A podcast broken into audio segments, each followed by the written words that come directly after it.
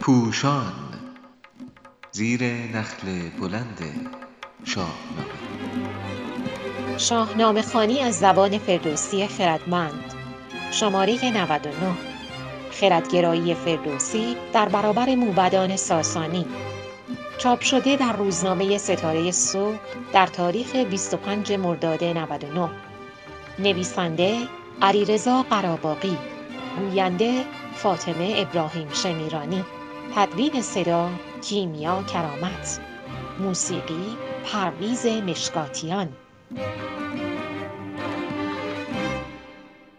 در پایان داستان جنگ هاماوران بخش کوتاهی هم درباره رفتن شاه کیکاووس بر آسمان آمده است که داستان آشنایی است و بسیاری از ما نقاشی این سفر را که با پرواز چند عقاب صورت می‌گیرد دیده ایم.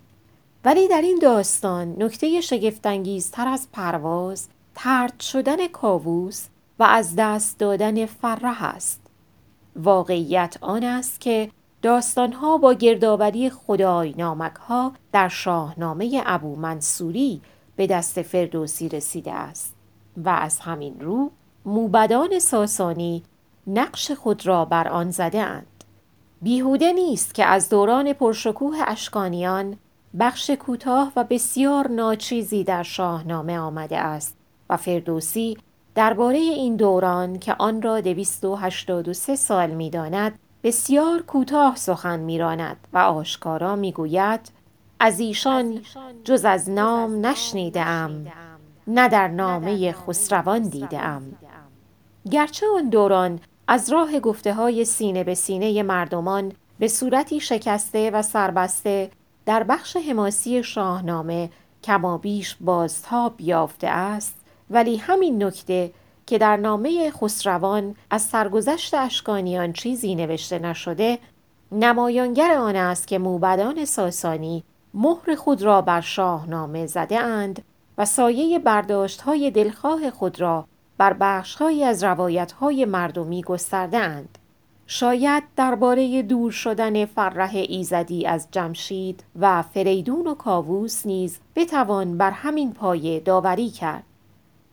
در این باره کتاب دادستان مینوی خرد که توسط زنده یاد احمد تفضلی از پهلوی به فارسی برگردانده شده است و تعلیقاتی که ایشان بر این اندرزنامه دینی و حکمهای روح عقل افزوده اند می تواند راهنمای خوبی باشد.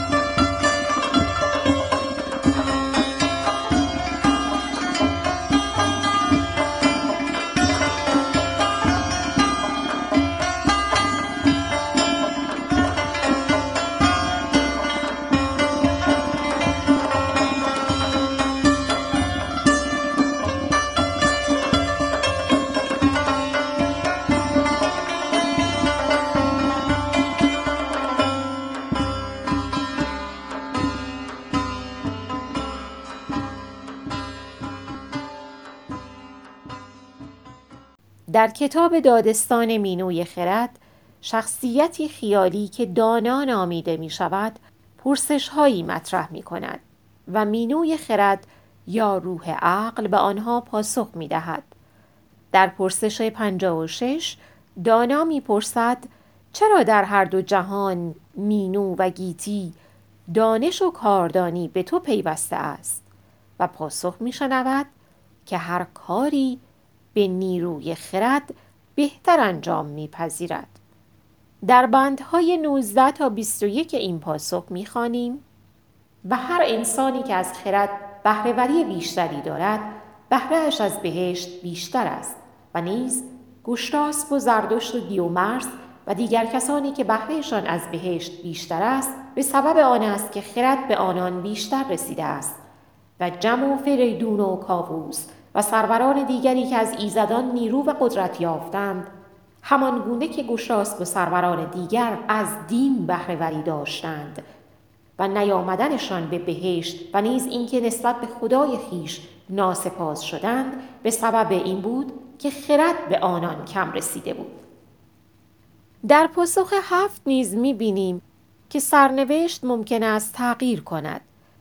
زیرا در بند 27 پاسخ آمده است چه پیداست که اورمزد جمشید و فریدون و کاووس را بیمرگ آفرید. البته گویا به استناد اوستا تنها جم و کاووس بیمرگ آفریده شده بودند و بر اثر ارتکاب گناه میرنده شدند. فریدون فرخ که به داد و دهش یافت آن نیکوی در هیچ بیتی از شاهنامه گناهکار شناخته نشده است. دکتر خطیبی نیز در مقاله آیا فریدون به یزدان ناسپاس شد؟ با برداشتی از داستان پاورا در وداها و تلفیق آن با آنچه در آبان یشت درباره پاور و کشتیران ماهر آمده است. و نیز با مطرح کردن خیال بازی در گذر فریدون از اروند رود در واقع نشان می دهد که فریدون گناهی مرتکب نشده است.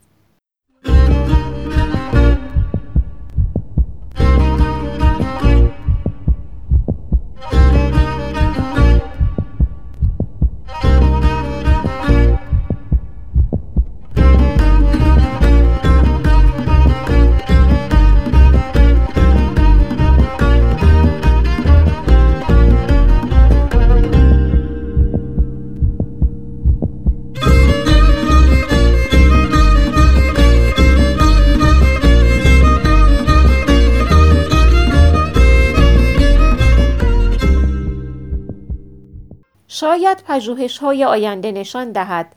جمشید هم که با ساختن ور جمع کرد باعث شد مردمان سیصد سال ندیدند مرگ اندر آن روزگار. تنها از آن رو که پرستنده را جایگه کرد کوه خشم موبدان را برانگیخته و آنان نیز او را به ادعای خدایی متهم کردند.